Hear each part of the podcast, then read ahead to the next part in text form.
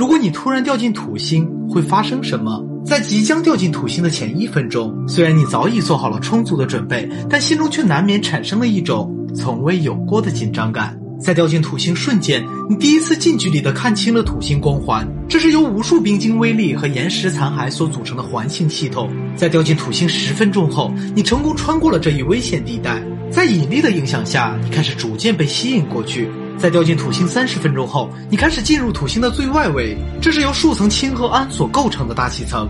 在掉进土星一小时后，你成功抵达了第一层氨云的底部，并开始进入由硫化氢铵所组成的深棕色硫化层。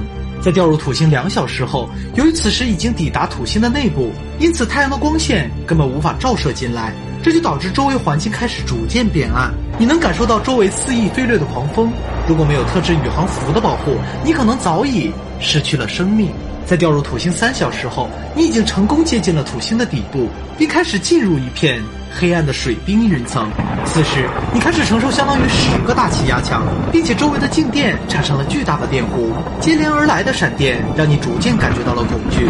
你迫切的想要逃离，却发现下降速度越来越快。在掉进土星五小时后，周围的环境变得真正可怕起来，因为你已经逐渐接近了土星的中心，一个由氢和氨所包裹的核心部分。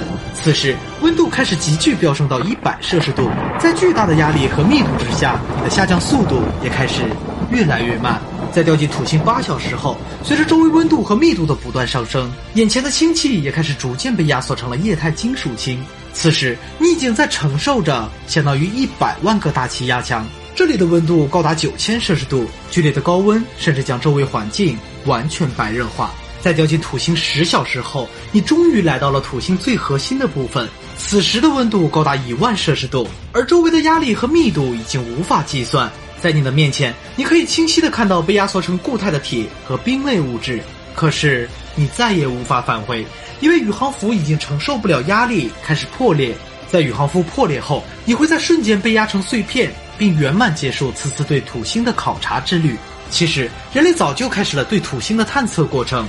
一六一零年，伽利略首次用望远镜发现了土星，但由于设备的落后，再加上其距离地球过于遥远，因此并没有取得什么实质性的进展。直到一九九七年，NASA 发射了前往土星的探测器卡西尼号，这才让人类对土星有了更进一步的了解。根据卡西尼号传回的图像显示，土星是一个庞大的气态行星。在其周围还覆盖着土星的标志性外观——土星环。